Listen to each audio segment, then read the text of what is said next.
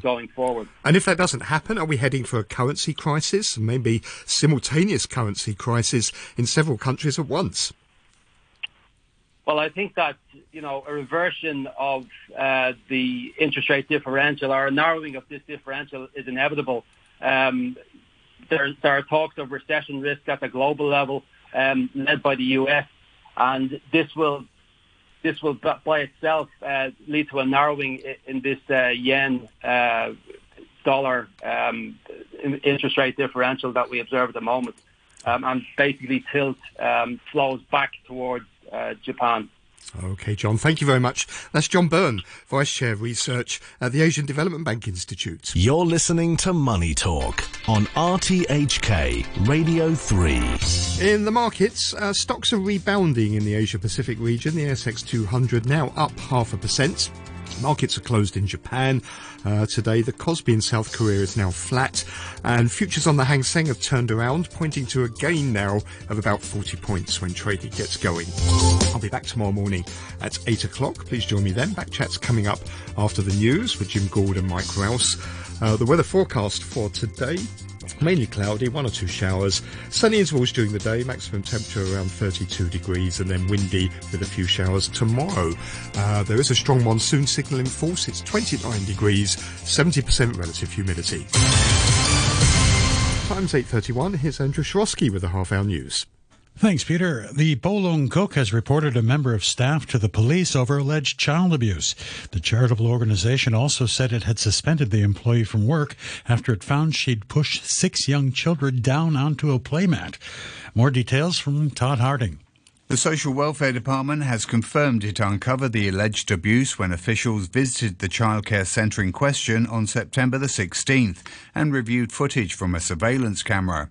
The department said an initial investigation showed six children were involved. It added that in light of the incidents, it had sent experts to review more records at the centre, question its staff, and examine the health and mental conditions of all of the children.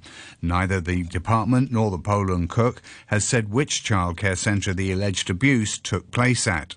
Health officials have reported 4,034 new COVID cases, including 188 imported ones. More than 2,000 patients are being treated in public hospitals, 15 of them in intensive care. 12 more patients with COVID have died.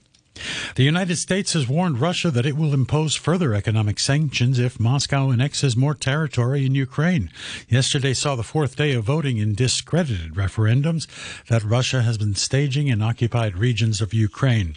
The White House spokeswoman Karine Jean Pierre condemned the ballots when it comes to the sham referendum, the sham votes that we're seeing in the last couple days. We will continue to work with our allies and partners to hold uh, Russia accountable. We are prepared to impose additional swift and severe economic costs on Russia, uh, along with our allies and partners, in response to these actions that we're seeing currently, uh, if they move forward uh, with annexation. In his nightly video address, Ukraine's President Volodymyr Zelensky described the military situation in the eastern Donetsk region as particularly severe. Britain's central bank has said it won't hesitate to take action to control inflation after the pound sterling slumped to an all-time low against the US dollar. The government's new economic policies announced last week last week have sparked fears about Britain's financial stability. The BBC's Faisal Islam reports. The Treasury and the Bank of England moved to try to reassure some sceptical markets about the stability of Britain's debts and its currency. The Chancellor promised a plan to get debt down alongside long-awaited independent forecasts, and the Bank of England indicated it was prepared to raise interest rates aggressively. But sterling remained significantly weaker than before the government's announcement of £45 billion of tax cuts without clearly communicating its plans for the surge in borrowing to fund them. And a human rights group says at least 76 people have now been killed during a wave of unrest in Iran that's lasted 10 days. Iran Human Rights said the deaths had been spread across 14 provinces and accused the Iranian security forces of firing directly at protesters. You're listening to the news on RTHK.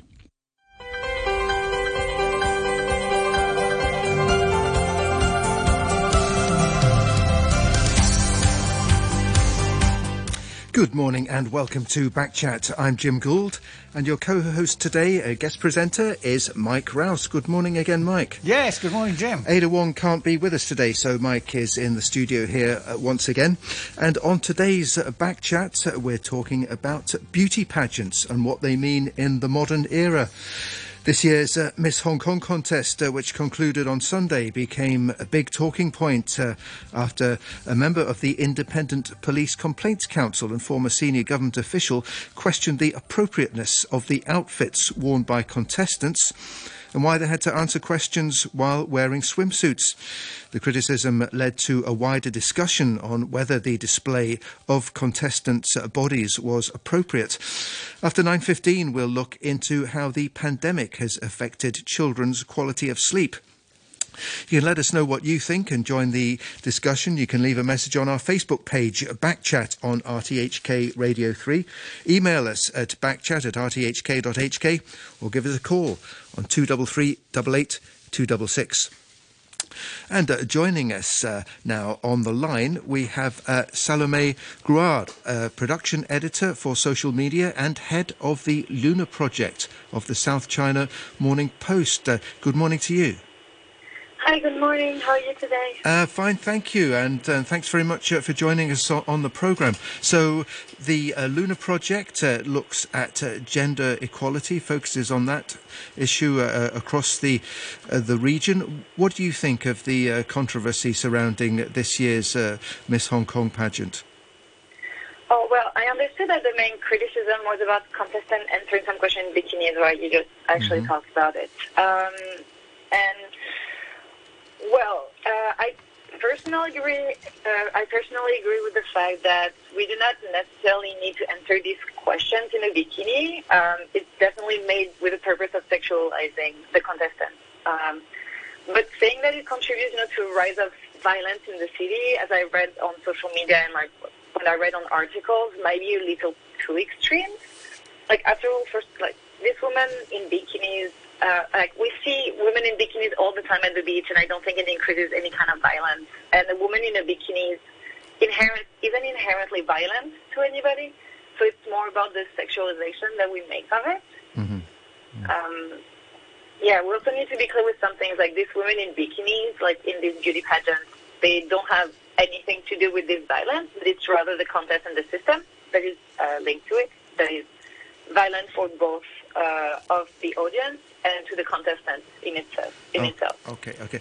I should just say at this point that we did, of course, invite uh, TVB, the organizer of the Miss Hong Kong pageant, uh, onto the program. But uh, uh TVB uh, has uh, talked about taking legal action over the comments by by the member of the uh, police watchdog by um, Helen Yu. So, uh, just uh, we just got a short statement from the broadcaster said uh, saying, "Please note that uh, TVB has already reserved the right to pursue legal action, and and and we don't have any further response at this stage." Uh, fair enough. Um, but uh, yeah, I mean, how about um, the, you know the whole business of, of beauty pageants? Uh, you know, young women uh, appearing on stage, on TV, uh, you know, you know, very scantily clad. I mean, is is is is that appropriate in your view? Do you think, or is or does this sort of you know belong in the past? Um, you know, I think there is there's nothing wrong in celebrating beauty in general, but I think we definitely need to question what kind of beauties uh, we are celebrating and the impact that it will have on an audience.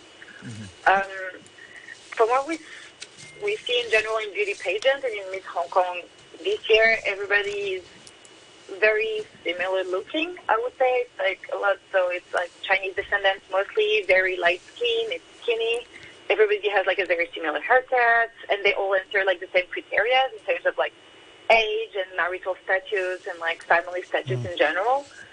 So I think under the current form of it, we're celebrating only one kind of beauty, and I think that's the real risk here. Like we're promoting this unique kind of beauty, and it can be very harmful to both the youth and like the contestants. Is it? Is well, it? Uh, it? Sorry. Is it the fact that uh, they were answering questions while wearing a bikini or having a bikini section of the contest as well. Is, did you find both uh, difficult or out of date, or was it the particularly the section where they were answering questions? Well, I think, like traditionally speaking, like any beauty pageant has um, like a bikini section. Well, uh, well swimsuit, I, yes.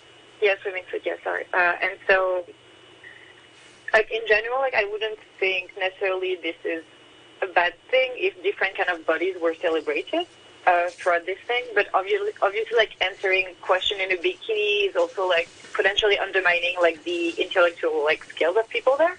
So like these women can be like very clever and taken seriously with like a more serious outfit. They don't necessarily need to wear swimming suits at the same time. Like they can be recognized for like other skills and their right. Um, yeah. But why do you think so many young ladies are ready to take part in these competitions? They know the rules, don't they? They know the format. Mm-hmm. No one, no one's forcing them to go yeah, into the contest. Mm-hmm. Yeah, no, no, for sure. Um, I mean, you know, it's not because it's. I mean, I'm definitely sure that like a lot of women can feel empowered in this kind of environment. Um, you know, it's still like it's still a competition. It's still um, beauty is still something that is extremely valued today in our world. Um, and and this can be like extremely empowering, but it's just like this form of empowerment is unfortunately excluding a lot of other women, and this is more the part that I'm like focusing on. Mm, I think. Mm, mm. Yeah, um, uh, the uh, the pageant is organised uh, uh, under the heading of beauty and wisdom in equal measure. I mean, um, a lot of the contestants are very well educated, aren't they? And uh, and have um, you know high, you know high, you know pretty high powered jobs. I mean, the, I mean the uh, the the first runner up yesterday uh, is an analyst at an investment bank. Uh, oh, sorry, on Sunday I mean, mm-hmm. and uh, and uh, the, the, the the second runner up is like a, a specialist programmer recruitment. So so mm-hmm. um, what do you think are the attractions for you know for women already in with good careers to enter a beauty contest like this? Well, I mean, I would say, that I mean, Miss Hong Kong is an incredible platform. At the end of the day, if you want to make either like some changes or, or have like influence on like anything you want to change around you, right? Like you have like more following, you have like brands helping you, partnership. Like if you want to make a good impact around you, this is definitely an amazing platform to do so. And then it's also an experience, right? Like who wouldn't want to? I mean, I'm sure like a lot of people just like would like to be described as like the most beautiful person in Hong Kong, and also like as you said, like in terms of whiteness. Um, and I mean, I would also like to say that in general, I'm sure that a lot of like women, especially so this one, are also very happy to break down with like what you.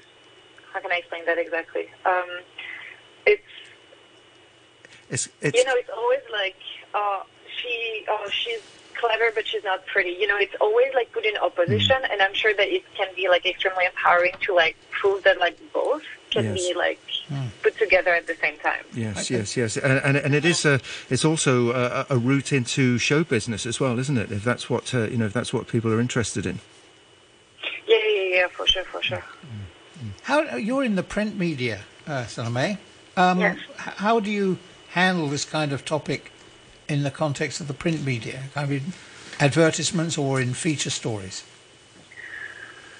Um, I think we definitely have like uh, I'm I'm not directly in charge of that, so I can try to like answer you the best I can on that.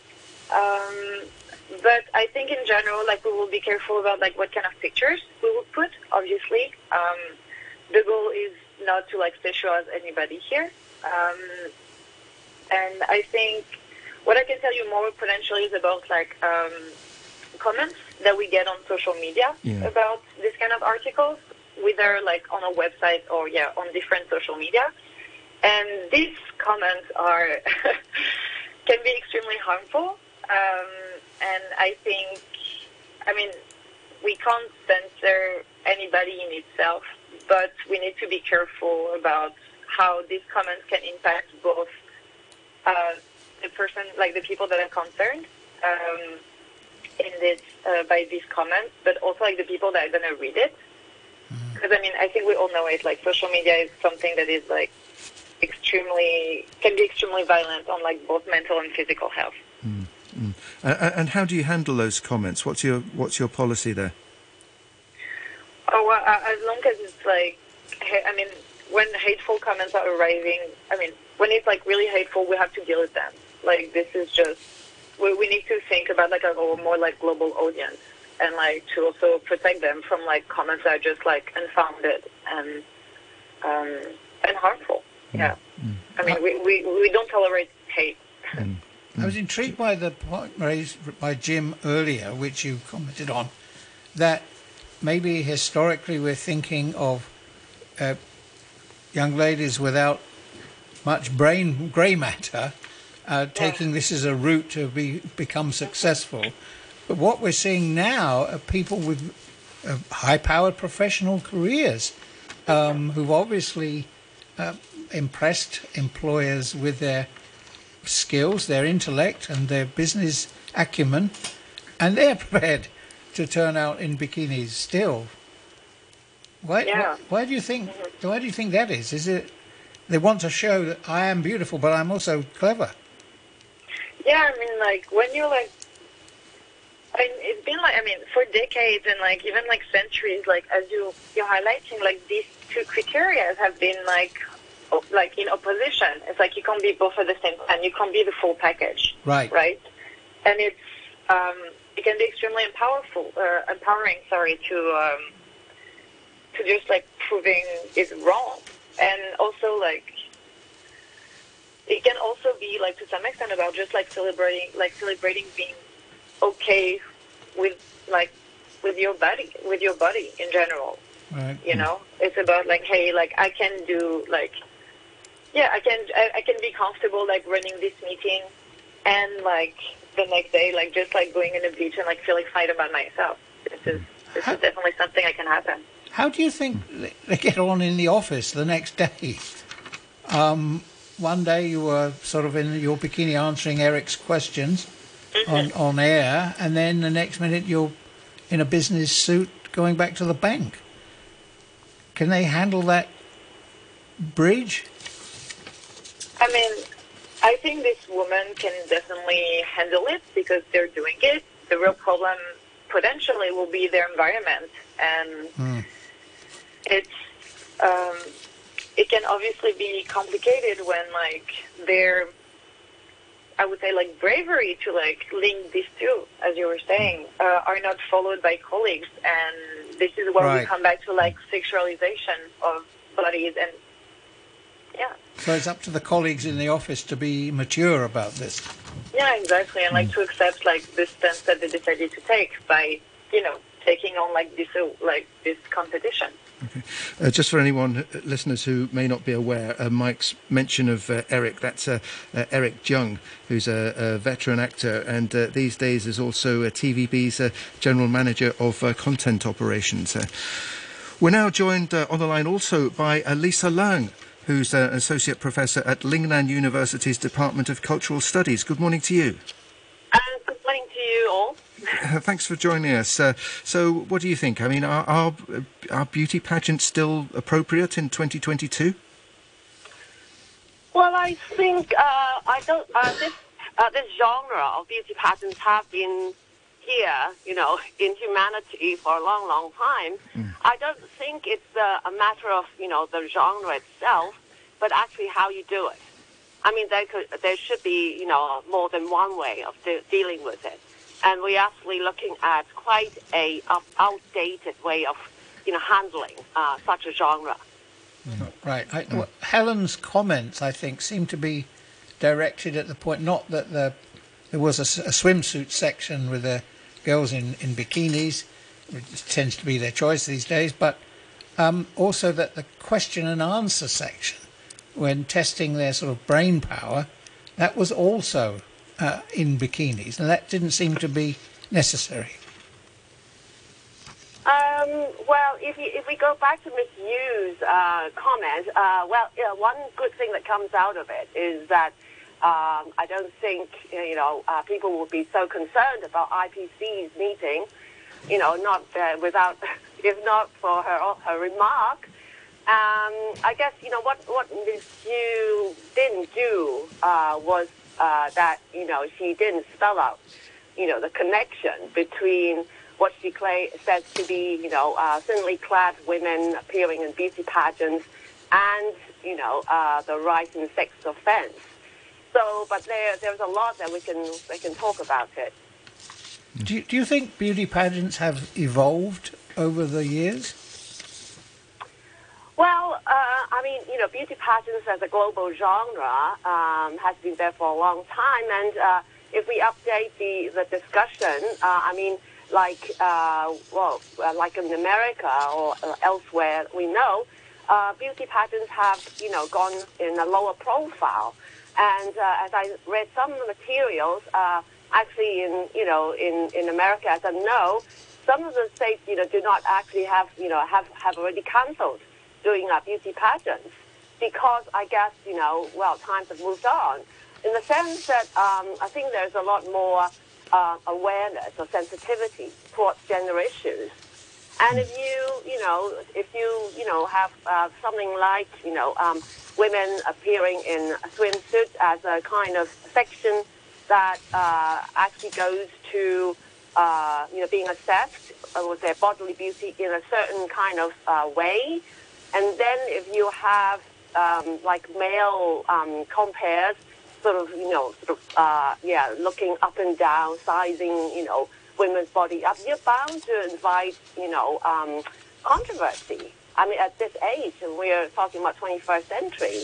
So I guess, you know, it's, um, I mean, this, the, the way um, uh, such a beauty pageant is handled here in Hong Kong, uh, and that it invited uh, such, you know, sort of heated comments just goes to show that you know times have moved on. I mean, the audience has moved on. Mm-hmm. Is there an equivalent for men at all? I I don't remember seeing ever. Um, yeah, um, yeah. I mean, in, in the eighties, I mean, we we we, uh, we have seen like uh, Mr. Hong Kong. right. But of course, that that you know another invites another sort of you know discussion where you also see you know. Uh, men's body shown in um, more the kind of conventional way, right? Men are supposed to be muscular, six packs, and then you know, and and and that's what we call you know modern sort of uh, sense of ideal male beauty. Mm-hmm. So um, I mean, with with with these pageants that sort of uh, base uh, body aesthetics, or the assessment of body aesthetics mainly on, you know, such a kind of conventional conception of the body um, is, is just, just not to update. Hmm. Um, I mean, I, I, I don't think that, you know, these uh, sections are, should not be there, but then I think we are talking about a more diverse kind of, you know, um, assessment. If we are genuinely trying to seek out um, uh, the the winner of you know a, a, a beauty pageant, uh, which actually not only judges you know um, a person's uh, bodily beauty, a physical beauty, is also uh, a judge of you know an all-roundedness of uh, a person. Then I guess you know there's a lot we can do. And of course, you know, to talk about the fact that, you know, uh, well, then should we talk about beauty pageants then? Or should we just say patterns? Mm, okay. um, I guess you know uh, um, we can actually you know invite more discussion about it, like mm. what is beauty in mm. the 21st century? What is being beautiful? Right? Okay, okay. Well, well, let's move on to that in a moment. Uh, I've got some emails here from listeners that I just quickly uh, like to read out. Um, okay. James says uh, it does seem rather outdated and superficial to have these pageants, uh, often very well-educated women parading around in very little, showing off their body, not their brains. If only there were a Mr. Hong Kong pageants in their swimwear. Uh, they seem to have stopped. Yeah, we were just uh, talking about that. Um, Leon says, so I guess there's no chance of hosting a Miss International Queen pageant here. Um, someone re- referring to themselves as gunpowder plod, says uh, it's probably a good thing that the venerable matriarch from the Independent Police Complaints Council never got to see any of the Hash House Harriers Mr. Wan Chai Pacific contests uh, held uh, last held uh, before 2012. Um, um, Vic says, uh, wondering if scantily clad women on stage trying to respond intelligently to mundane questions are crossing the red line. And um, and Guy writes, uh, Uh, swimwear is uh, sportist. Uh, contestants should instead be required to appear in sportswear of their choice. Uh-huh. Right. Um, how about that? Um, uh, okay, okay. Uh, uh, Salome, Salome Grouard, you're still with us? Yes. Yes. Here. Um, how about that point about, well, I mean, there were male, uh, sort of uh, um, male um, parades uh, up until a few years ago. They've stopped now. I mean, is there something sort of a, some sort of re- residual sexism in, in having these uh, pageants only for women these days? Um, yeah, for sure. Like, I mean, the, I think we should also question why these pageant for men doesn't exist anymore, and it might be a question of audience. And then the following, like the follow-up question would be, why would people prefer to look at these women who are between, you know, like 17 and 27, that are like single and childless, rather than men uh, with like six abs? And I think this is potentially where we can see like sexism. Isn't this down really to uh, market demand? Who would, how many people would watch a male, uh, a contest among males for their appearance, and how many are willing to watch pretty girls in bikinis? I mean, yeah, I, I would say like in general, like everybody is willing to watch uh, women in bikinis, like from men to women to children. It's either like you identify to them or you want to look like them or you potentially are attracted to them. So it's, I mean, it's a, I, I think it's, I mean, it's a marketing choice, like having all these criteria. While for men, um, I, I, I don't, um, I don't feel. I feel like the feeling is a bit different. Like the audience might look at it for different reasons. Because a media- is why it would be. Right. A media organisation once depends on advertisers, and I suppose it depends on which which kind of pageant advertisers are prepared to sponsor and pay good money uh, to put their products on on display. And the answer seems to be um, they want they want to see girls or young ladies.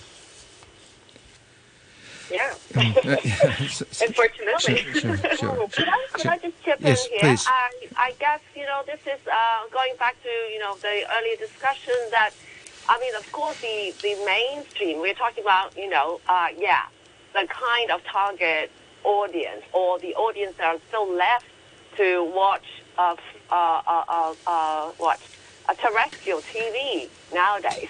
um, the, this becomes like uh, the excuse even uh, um, for mainstream TV uh, TV stations to like, oh yes, we we're catering for you know those audience, right? The, the so so called mass audience. Um, that oh yeah, we have to you know stick to their interests. The thing is, uh, I'm, I'm I'm not even sure about that. You know, uh, they should you know sort of update themselves by doing a more uh, um, a focus group. You know, if they want to, you know, attract uh, the audience they have already lost in due process, what they actually see from these kind of beauty pageants. Um, the, the idea that you know, oh, the mass audience, oh, they are, you know, they, they, they, they like watching something like this. It's almost like um, it's almost like an insult, you know, to the audience, or to uh, uh, it's almost like an excuse for the audience who have already been lost. They're like, okay, see, you know, look at that. I'm not even sure, you know, at the end of the day, uh, you know, the advertisers will like it, would like this. That, you know, apparently, you know, uh, such beauty pageants, you know, have already lost quite a lot of audience. Uh, although, of course, it managed to arouse, you know, public talk, like social talk. So I, I think you know, somebody has to do some more homework here. Do we have- do you have okay. viewing? okay. Well, okay. We've got we've got to t- uh, take a break uh, for the news uh, now. We'll be back at three minutes past. But uh, uh, Lisa Leung, uh, please stay with us. Um, uh, Salome Grouard, um, I believe you uh, have to leave us at nine o'clock. But thanks very much for uh, joining the programme this morning. Um, let's have a look at the weather before we do uh, go to the news summary. So, uh, mainly cloudy with one or two showers, sunny intervals during the day, top temperature around 32 degrees, um, moderate uh, to fresh east to northeasterly winds, uh, strong offshore and on high ground. The outlook uh, windy with a few showers tomorrow, sunny periods and one or two showers in the following couple of days. Currently, it's uh, 29 degrees. The relative humidity is at 68% and the strong monsoon signal is in effect.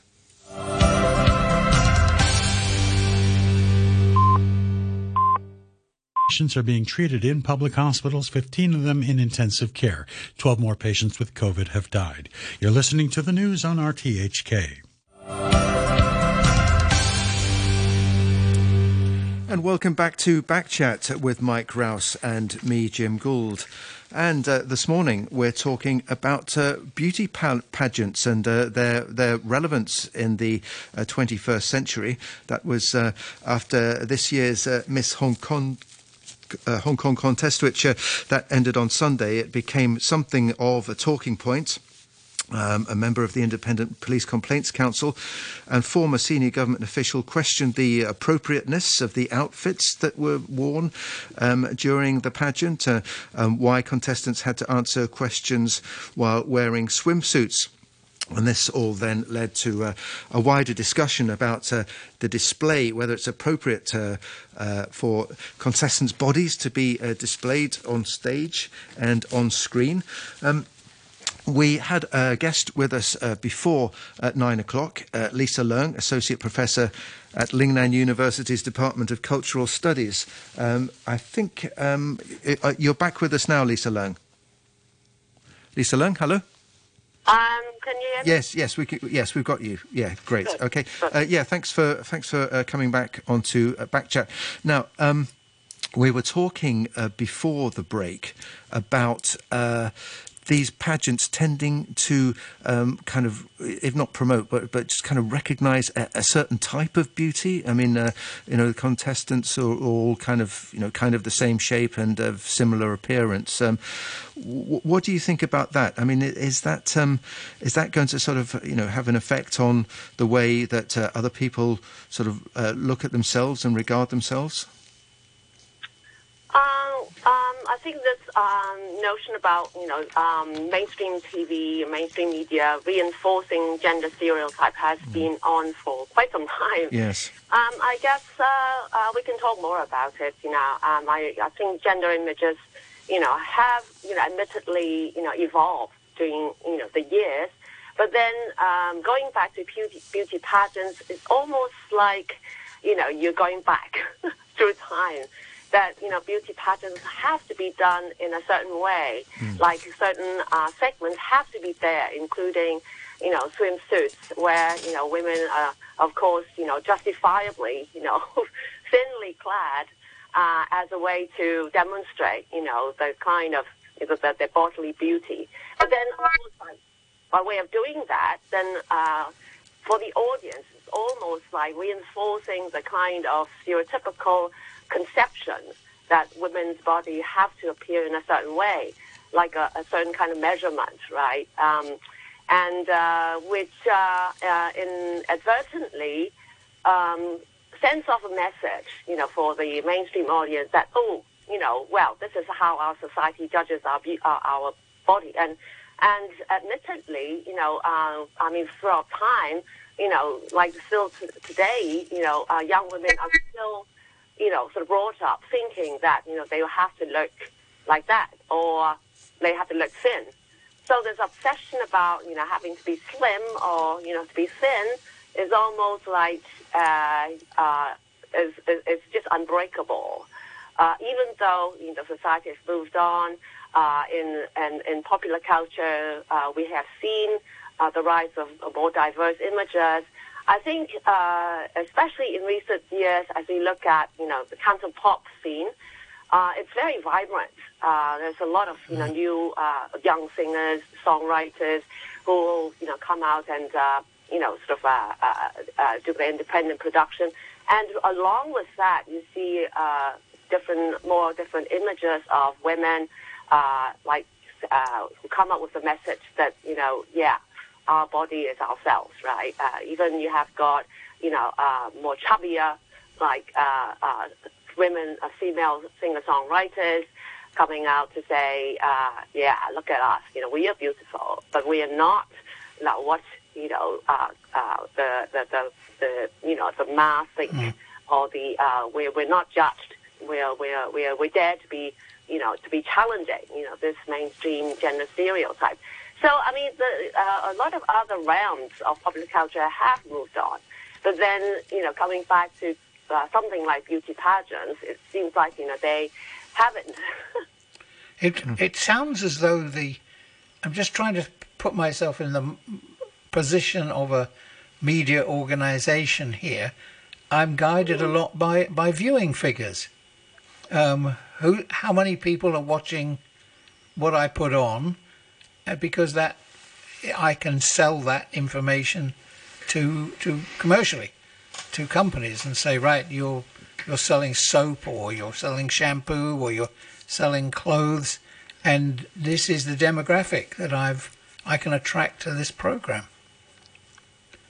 Well, uh, oh, yeah, I, I don't uh, I don't uh, debate that. I mean, as a as a media organization, of course, you know, you want to go for you know more sort of popularized uh, um, images, right? Images that are bound to sell, right? But that also inadvertently reinforces a kind of, you know, yeah, we call stereotype again.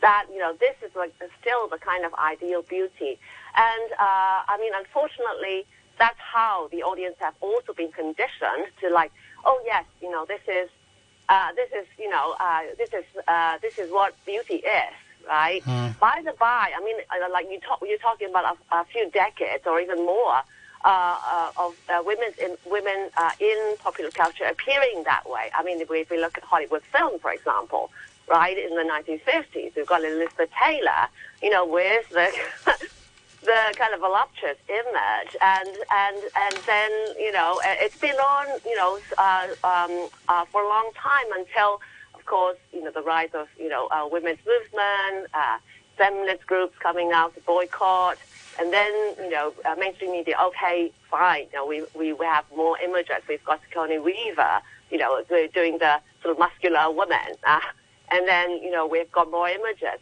So, I mean, yeah, I think uh, um, this has to be, you know, uh, uh, an interaction, mm. a mm-hmm. dialogue between mainstream media and the audience right? when when when mainstream media is uh, comfortably sitting in you know they see like okay you know we're we're aiming for mass audience so you know we're we're feeding them with this we're even more justified to do so you know um, because there are um, other images coming in um, and then you know the audience needs to be conditioned you know with that sort of images mm. uh, and this happens in Hong Kong. So unless until you know, and, and, and at the end of the day, we're talking about two-way communications here. So if you know the the awareness, general awareness among audience have already gone diversified, then you know the audience have to tell these mainstream media that this is not what we want. But and if we look at these images, you know, it's bound to cause discomfort. There's so, nothing. There's you know, nothing to stop a fuller figure, young lady, well, for want of a better expression, entering the, this contest, is there? Yeah, we can. Well, uh, it, well, we can have different kinds of pageants here, right? But uh, yeah, we can. Uh, uh, we can invite, you know, uh, more, you know, uh, um, women, contestants of different body sizes enter the contest. But so long as the assessment criteria still remains the same, then, you know, these women could be asking uh, for trouble themselves, right? So I guess, you know, we'll have to come from, you know, the, the organizers of these beauty pageants to say, hey, you know, we are and to spread a you know stronger message that you know we are uh, going for uh, and we stand for you know the more diversified images of uh, women uh, to help us define you know what it means to be ideal beauty mm. here now in the 21st century in Hong Kong, right? Mm. And we need you know the organizers to actually spread a genuine message that we don't just judge you know uh, the contestants by their physical beauty or a one kind of you know bodily beauty, but in a more all-round sense of beauty. How about inner beauty? How about you know other kinds of beauty? Is there, do you think there's a screening process at the front of this that sort of shorter people or tall, very tall people or, or fat people um, do, are screened out at the beginning, or, or is it just those those people tend not to enter?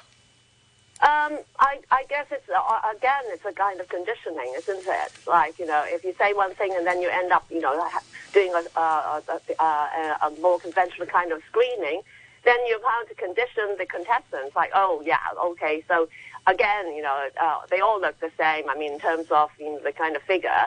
So why bother, right? Uh, and it, it and, and, by the by, you know, it becomes a a, a, a formula, uh, um, hard and fast formula that this is what entertainment is about, right? At the end of the day, of course, you know, these media organiza- uh, organizers are just looking at these uh, um, um, um, programs as a kind of entertainment. So at the end of the day, you know, yeah, so these are the images that please the mainstream audience, and so they think, right? Without thinking, uh, how would uh, other kinds of audience uh, or even the mainstream audience themselves, you know, would think, right? Mm. So I guess, you know, there has to be more dialogue. And uh, in a way, you know, um, the kind of uh, outcry, the kind of controversy that comes up from uh, the, these comments actually is a, a, healthy way to, you know, bring out this kind of dialogue. Mm. And, and, for the individual contestants, I mean, you, you, could say that there are other benefits in entering uh, a contest like this. I mean, they have to they have to be able to uh, speak in public, speak on a stage, uh, appear on TV. I mean, they're, they're, presumably they're going to develop uh, like skills and, and confidence, perhaps, and and uh, you know, it could be very good in that respect. I don't I don't deny you know the many benefits that you know these pageants uh, could could bring uh, on, on the one hand, you know, this this is, you know, or this has been for a long time, you know, a way, uh, a passport, you know, for, for women who might have less means to be able to escalate in the in terms of social ladder, in terms of economic ladder. Uh, I don't deny the fact that you know there there's a genuine sort of training going on. I don't deny that you know women who enter these contests feel more uh, complete in terms of the process they go through like you know meeting uh, different people, uh, expanding their social network, expanding their economic network. There's so many different things you know that the beauty pageant could do, uh, including scholarships and you know uh, yeah opportunities for these women. But then you know it's just you know got to you know um, the the organizers just got to diverse the kind of you know uh, the the segments and the images uh, if they really mean that you know this, these pageants are a, a yardstick, you know, uh, to define you know what uh, ideal beauty in this 21st century look like. And on the other hand, they've got to diversify their idea about what's entertaining. Yes, there, it could be entertaining, but it also invites you know uh, discomfort. It also invites uh, antagonism. It also invites uh, criticisms and outcry. So how do you balance? Of course, in some past winners of, I don't know how to probably going to say this wrongly, but married well after winning the competition because they became well known and and, and multimillionaires were attracted to them. So there are many opportunities, but uh, I don't. I don't yeah, think I don't think you have a contest for, for unattractive people. I don't think anyone would watch it. Well, yes, uh, there, there's bound to be this, this path, right? It's bound to be. But I'm, I'm just talking about the fact that, you know, there should be more diverse ways than one, you know, mm. and when you, when you are, you know, uh, setting yourself up as a beauty pageant that defines a place, uh, that you've got to invite and, and include, you know, uh, more diverse needs and wants and interests. Okay, all right. Well, uh, that's brought us to an end of this uh, segment of the programme. But uh, uh thank you very much for speaking to us uh, this morning. Uh, that was Lisa Leung, you were hearing, Associate Professor at Lingnan University's Department of Cultural Studies.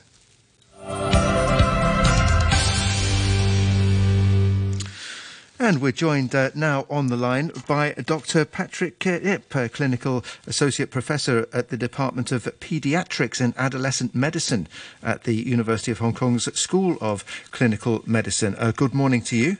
Good morning. Thanks very much for joining us. And uh, Dr. Ip has joined us to talk about uh, some uh, research that's been done on the uh, quality of uh, sleep of uh, children, which has been affected.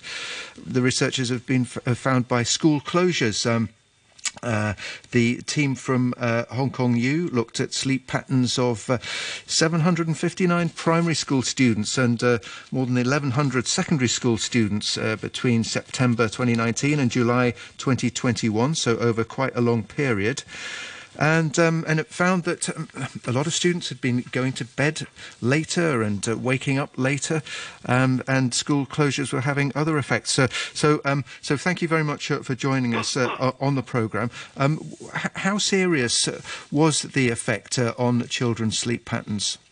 Yeah, actually, we rather alarming because mm. we are blessed actually to start uh, the study before the, the COVID outbreak in Hong Kong, uh, mm-hmm. starting from 2019. So uh, by that time, actually, we are able to uh, access to all those participating families, uh, asking the children to use a rather objective measurement using the actigraph, which is a wearable device to measure about their physical activity levels as well as their sleep pattern. Now, what we found is that Hong Kong children covering the primary and school age in the different districts actually could only around 5% of them reach the WHO requirement on the daily physical uh, activities. And we found uh, primary school students in Hong Kong, uh, in general, only spend around 30 minutes uh, having sufficient amount of moderate to uh, intensive physical exercise. But in secondary school children, uh, actually even worse. They only spend around 15 minutes every day on re- uh, relevant activities. Now, what happened is that after having all those kind of uh, poor physical activity levels, also their sleep patterns have been very unhealthy. Now, during the COVID outbreak, we found most of our children sleep much later than before, mm. and also the quality of their sleep, including their sleep latency and the disruption during sleep, have been heavily being impaired. Mm. Well, well, um, why was that? Why were they sleeping uh, much later than usual? Now, you know, during the school closure, uh, because they are lacking of uh, exercise and physical activities during daytime, and also uh, most children have been engaged in more online activities. So they uh, actually that normal uh, habit of having uh, going to sleep, for example, roughly around two hours after getting dark uh, has been seriously disrupted. Now, most of them actually go to the bed uh, maybe as late as midnight or even uh, in the early morning, mm-hmm. and they sleep until in the early morning. Now, this kind of disruption in their lifestyle activity is actually uh, very unhealthy because when children uh, during the, the phase of growth and development, actually they need a regular biological time clock in order to make sure a balance in their hormones in the body, including the melatonin and also the growth hormone. Now, with this kind of disturbance, actually the sleep quality as well as the, the hormonal disturbance would affect the growth, development, and also the learning of the children. This um, one of your colleagues. Uh, good morning, uh, Doctor.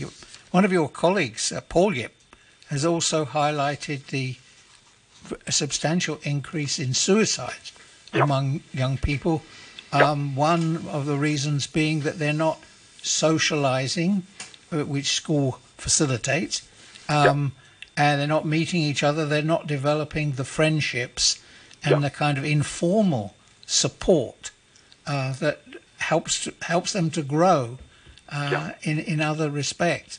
So it's it, you're actually talking about another facet the same thing, aren't you? No, actually, Paul uh, worked with us closely in a different project. Now, when we are focusing on the development of our children and our adolescents, uh, lacking physical exercise and also with poor sleep disturbance actually are one of the components that can accounting for the mental health deterioration during the COVID outbreak. The prolonged school closure, not having regular uh, socialization and uh, with close contact and building up relationship with peers and teachers actually are all those factors that are, are damaging the development of the mental well-being of our young generation. So lacking physical exercise and uh, inappropriate sleep hygiene will further aggravate the situation. Now, I, I think Paul would agree with uh, all those evidence that having a regular lifestyle uh, habit, in particular with a sufficient amount of physical exercise, is one of the ways to improve the mental well-being of our generation, even mm. under the COVID pandemic. Mm. The thing about school is you've got to wake up at a certain time in order to get there by a certain time. Usually usually our, our students need to wake up by seven o'clock or even uh, maybe a half half past six. So for yes. the uh, primary school students, actually they require to sleep for at least 10 hours every day, and mm. then uh, for secondary students, uh, around 9 hours. So you can calculate, if the students actually sleep uh, after 11 or even midnight, they won't have sufficient sleep, and then the quality would be affected. Right. So, so w- would you say that uh, most uh, are not achieving those targets, uh, 10 hours for primary and, and 9 for secondary? Most mm. of those students actually does not have good quality of sleep. Now, even though they have uh, sufficient duration, but then they are compensating sleeping much more in the daytime, which is unhealthy because our time clock actually has been set to sleep in the nighttime when the hormonal balance and also the, the, the regaining of all those energy and then consolidation of learning experience in the daytime leads to happen during the, the, the sleep time at, at the bed in the nighttime. Right. So sleeping from midnight till noon is, is not healthy for them. Of course, that's that's something that should be uh, adjusted now uh, in the new era. Now, because now we are now uh, hopefully uh, going to a more stable phase of the COVID, and then the schools uh, will try the best not to close physically in the coming year. So, uh, with the normal schedule, we are actually asking our parents and teachers to pay attention to our next generation to ensure that they have sufficient amount of exercise and also have a, a, good sleep hygiene. Now, what we found in the study is that uh, having sufficient amount of sleep exercise, for example, additional amount of 15 minutes, one five, 15 minutes of physical exercise to the moderate to severe grade every day would also help to improve the sleep quality. Yes, mm. and the other thing about school, of course, is that some degree of physical exercise is programmed in. It's part of the part of the syllabus. Yeah, you know that when the schools are being closed, of course, children doesn't have uh, the uh, experience of having exercise together in the school. But now, even when the schools are reopened, most of the teachers and uh, sometimes even parents are over focusing on the academic work, uh, are preparing for examinations, and then still actually uh, wasting uh, all the valuable time not to do any exercise, not even the physical education class in school. So we want to change the culture and then to build up our culture supporting more physical exercise among our children. And you know, one of the reasons why children love to do exercise is because of friendship and also building up right. relationship. Yeah. So uh, that's the direction to go. So if a poor sleep pattern disrupts children's development. Uh, is, is, that going to affect their physical and mental state when they reach adulthood? Yes, uh, mm. this has not been covered in this study, but actually our other cohort study already show sleep deprivation and also the poor quality sleep would not just affecting the attention uh, in learning, but also affecting the mental well-being. And as Paul just mentioned, there's already evidence that would uh, disrupting their behavior as well as the risk of attending suicide. Right, but I noticed that the the government is if two children in a class uh, uh, get the virus, then the the whole class is closed for a week or something. Uh-huh. We don't do this for other, like the common cold, do we? One, if somebody or flu, somebody gets a, a problem, that person stays home for a couple of days until they recover. We seem to be very willing to shut down the school or the or the class of a school. Now, when we are talking about shutting down the whole school, uh, I think that should be one of the ways that the government needs to be seriously uh, not to do so in the coming years, uh, because uh, when the COVID now is entering into a new stage, and most of the children have been vaccinated, actually those children can still be safe attending uh, some physical classes, even though uh, there's a little bit of risk. But then, if you are talking about uh, preventing severe outbreak, like the policy of having rapid antigen tests every day before going to school, and also sometimes to shut down some classes when there's a severe outbreak. I think uh, as a, a, transitional measure, that's something that could help to uh, safeguard and protect the well-being of the young children, particularly for those that are still unvaccinated. So I think the key to do is try to motivate our parents to vaccinate all the children as quickly as possible. Then everything will be safe. Okay, well, thank you very much for uh, explaining uh, that to us and for joining a, a Backchat this morning. Uh, that that was um, Dr. Patrick uh, Ip, clinical associate professor at the Department of Paediatrics and Adolescent Medicine at the University of Hong Kong's School of Clinical Medicine. Uh, thank you very much to you. And uh, for the last few minutes or so of the programme this morning. Um, I have some more uh, emails and messages uh, from listeners on our main topic this morning. Um, earlier on, we were talking about about beauty pageants and uh, including, of course, uh, this year's uh, Miss Hong Kong uh, Uh, pageant, which uh, uh, reached its conclusion on Sunday. Um, TC writes on our Facebook page, uh, but I thank uh, Helen Yu for providing a new topic for Backchat to discuss. I find the endless discussion on dynamic zero COVID to be boring. Okay, thanks for that, uh, TC. Just a reminder, Helen Yu was the the member of the Independent Police Complaints Council who raised questions about the appropriateness of uh, the outfits worn by the uh, contestants and um, and so having to answer questions while uh, wearing swimsuits and uh, so on.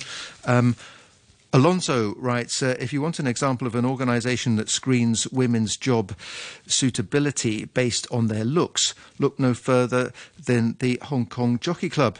Next time there are races on TV, um, Wednesday and Sunday, look at the several blue clad HKJC women who are involved in trophy presentations. They're all tall, slim, good looking, and have the same hairstyle. Thank Hugh. That from Alonso. Uh, Hugh writes. Uh, Mike needs to understand media of the day. The democratic demographics he's referring to are all over 50. Hong Kong has always been behind the curve, or should it be behind the curves? Uh, yes, um, from you. Mike, do you want to respond to that? Uh, uh, it's, it's well, just it's just old. He's saying just older people like uh, watching TV. Well, you know, I was born in the first half of the last century, so I can't mm. hide the fact that I'm from a certain generation. Mm. I wouldn't I wouldn't try to. Um, yeah, when I turn on the TV, actually, I, I, must admit I watch some of the Cantonese news. Um, not understanding a word, but appreciating the presenter. okay. Uh, Jerry writes, uh, I wish these ardent feminists uh, would stop being such spoilsports. If young ladies want to participate in a beauty contest, why not let them do so? The natural form of beauty and femininity is something to embrace and admire. From and Jerry. to celebrate and celebrate. Okay, well, I think we, I hope we handled uh, this uh, issue. It's a sensitive issue, and uh, we've got two male presenters today, but we had some um, um, very uh, good guests uh, earlier on in uh, Salomé Grouard and Lisa Leung. Um, so I hope the audience appreciated the way we dealt with the topic.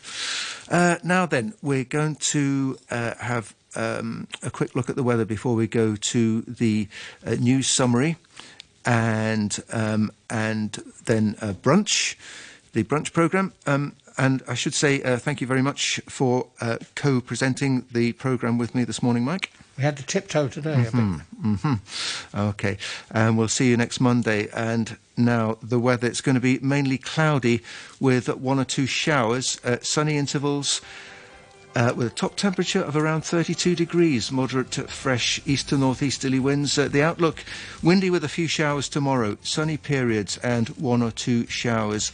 In the following couple of days, it's currently 29 degrees, humidity 68%, and the strong monsoon signal is in effect. Captain Green Building. 60% of carbon emissions in Hong Kong come from buildings and related activities. Let me reduce them by using green building elements. Adopt modular integrated construction. Achieve energy saving, better ventilation, and more greenery through green building designs. Add in renewable energy and more innovative green building elements. Join the 10th Hong Kong Green